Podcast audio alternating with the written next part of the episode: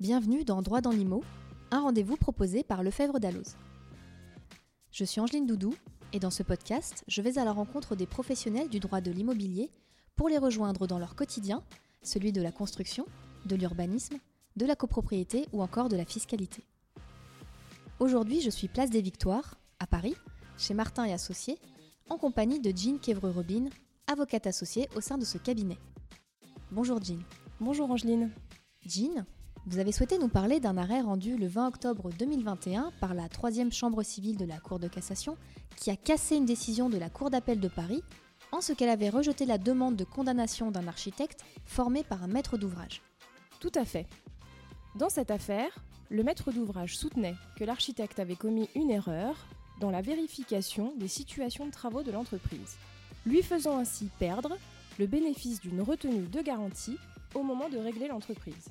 Mais alors, pourquoi la Cour de cassation a-t-elle cassé une décision de la Cour d'appel ayant exclu la responsabilité contractuelle de l'architecte? Tout architecte est-il soumis à une obligation de vérification financière sous peine d'engager sa responsabilité? Et quid de la conséquence financière pour l'architecte et le maître d'ouvrage dans cette affaire? Jean, pouvez-vous nous indiquer ce qu'a décidé la Cour de cassation concernant la responsabilité contractuelle de l'architecte? Bien sûr, sur le fondement de l'ancien article 1147 du Code civil, la Cour de cassation, à l'inverse de la Cour d'appel de Paris avant elle, a retenu la responsabilité contractuelle de l'architecte. En l'espèce, le maître d'ouvrage d'une opération de réhabilitation de deux bâtiments existants et de construction de logements et de commerces avait confié à un architecte une mission de maîtrise d'œuvre complète. Dans le cadre de cette mission, l'architecte devait vérifier, au fur et à mesure de l'avancement du chantier, les situations de travaux de l'entreprise, puis il les transmettait pour règlement au maître d'ouvrage. Il était notamment convenu dans deux des marchés de travaux conclus avec une entreprise intervenant sur le chantier l'application d'une retenue de garantie de 5%. Une telle retenue de garantie consiste à déduire du règlement dû à l'entreprise 5% de la somme versée par le maître d'ouvrage, de manière à couvrir les réserves de réception en cas de carence de l'entreprise pour les lever. Notons que si l'entreprise lève ses réserves sans carence, la retenue de garantie lui est restituée à l'expiration du délai de garantie. La retenue de garantie a donc pour objet de protéger le maître d'ouvrage en cas de manquement de l'entreprise dans la levée de ses réserves de réception. En l'espèce, l'architecte avait transmis au maître d'ouvrage les situations de travaux de l'entreprise, mais sans déduire aucune somme au titre de la retenue de garantie qui devait pourtant s'appliquer. Le maître d'ouvrage, soutenant que l'architecte avait ainsi commis une erreur dans la vérification des situations de travaux et plus généralement des comptes entre les parties, a alors assigné l'architecte en indemnisation de son préjudice. La Cour d'appel l'a débouté de sa demande au motif que le maître d'ouvrage, qui avait néanmoins réglé l'intégralité des factures et situations de travaux présentées sans que soit appliquée la retenue de garantie de 5%, ne pouvait le reprocher au maître d'œuvre. La Cour de cassation a censuré la Cour d'appel en considérant qu'en exécution des marchés de travaux, cette retenue de garantie de 5% trouvait à s'appliquer aux factures et situations de travaux présentées au maître d'ouvrage, de sorte que l'architecte avait commis une erreur en omettant de corriger le montant des sommes à régler. Faut-il alors comprendre que tout architecte est soumis à cette obligation de vérification et est donc susceptible d'engager sa responsabilité à ce titre?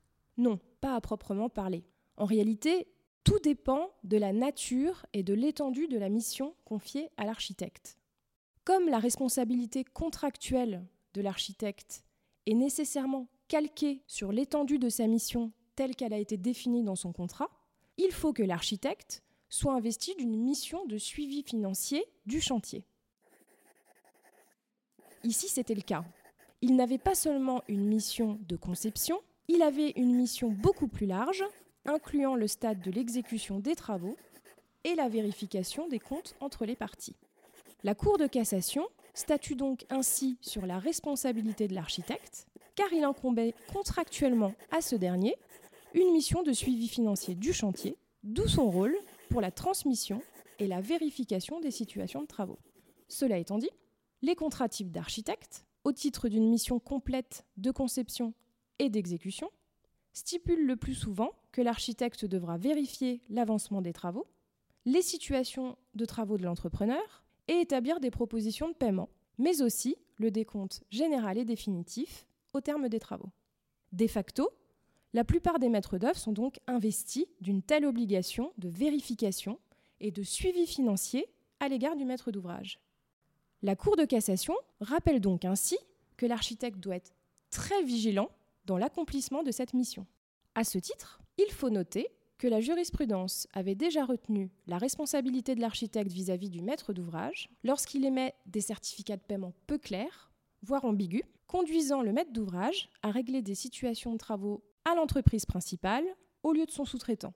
Ou encore, lorsque l'architecte empêche le maître d'ouvrage de contester les réclamations financières de l'entreprise à cause d'une carence dans son obligation de contrôle et de conseil.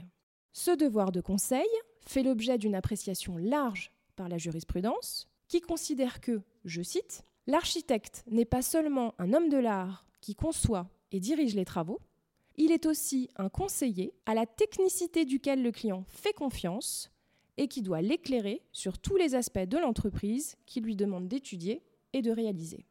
Cette mission de suivi financier est-elle délicate à mettre en œuvre? En effet, notamment au moment du règlement définitif des comptes en fin de travaux.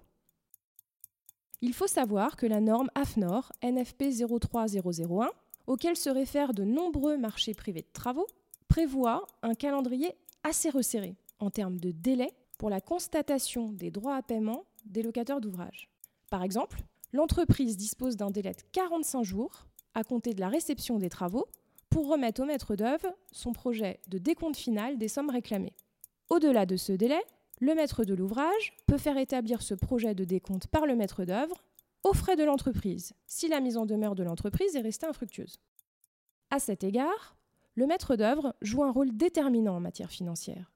Il est en effet tenu de recueillir le projet de décompte final, voire dans certaines hypothèses de l'établir. Il doit l'examiner et formaliser le projet de décompte final qu'il adresse au maître d'ouvrage. Le maître d'œuvre est également destinataire des observations présentées par l'entreprise sur le décompte général et il doit les analyser.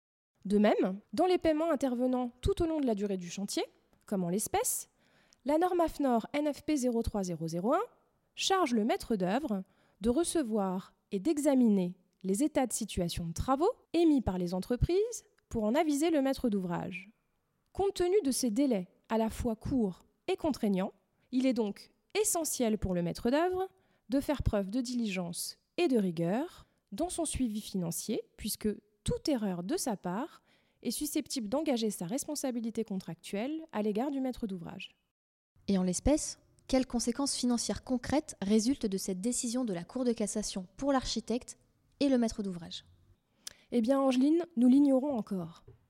La Cour de cassation a censuré la Cour d'appel de Paris au motif que celle-ci n'a pas recherché, comme il le lui était demandé, si la mission de l'architecte, qui comprenait le suivi financier, ne l'obligeait pas à présenter au maître de l'ouvrage des factures dont était déduite la retenue de garantie de 5%.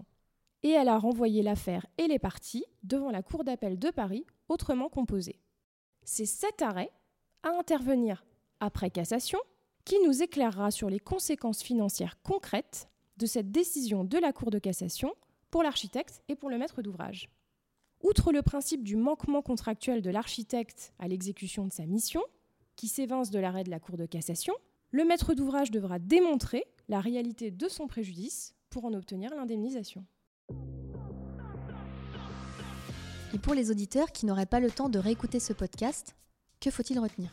Tout d'abord, que l'architecte, investi d'une mission de suivi financier, doit veiller à appliquer les éventuelles retenues de garantie sur les situations de travaux et factures des entreprises qu'il soumet au maître d'ouvrage pour règlement. Ensuite, que toute erreur de l'architecte en la matière est susceptible d'engager sa responsabilité contractuelle. Enfin, que l'architecte doit être très vigilant dans cette mission de vérification des comptes entre les parties, sauf à risquer d'engager sa responsabilité contractuelle vis-à-vis du maître d'ouvrage. Ce d'autant au regard des délais et obligations pesant sur lui au moment du règlement définitif des comptes en fin de travaux, en vertu de la norme AFNOR NFP 03001, auquel se réfèrent de nombreux marchés privés de travaux. Merci beaucoup Jean de nous avoir reçus dans vos locaux. Merci à vous. Droit dans l'IMO, c'est fini pour aujourd'hui. À très bientôt dans un nouveau numéro, et d'ici là, restez connectés à l'actualité en vous abonnant à nos revues et en nous suivant sur les réseaux sociaux.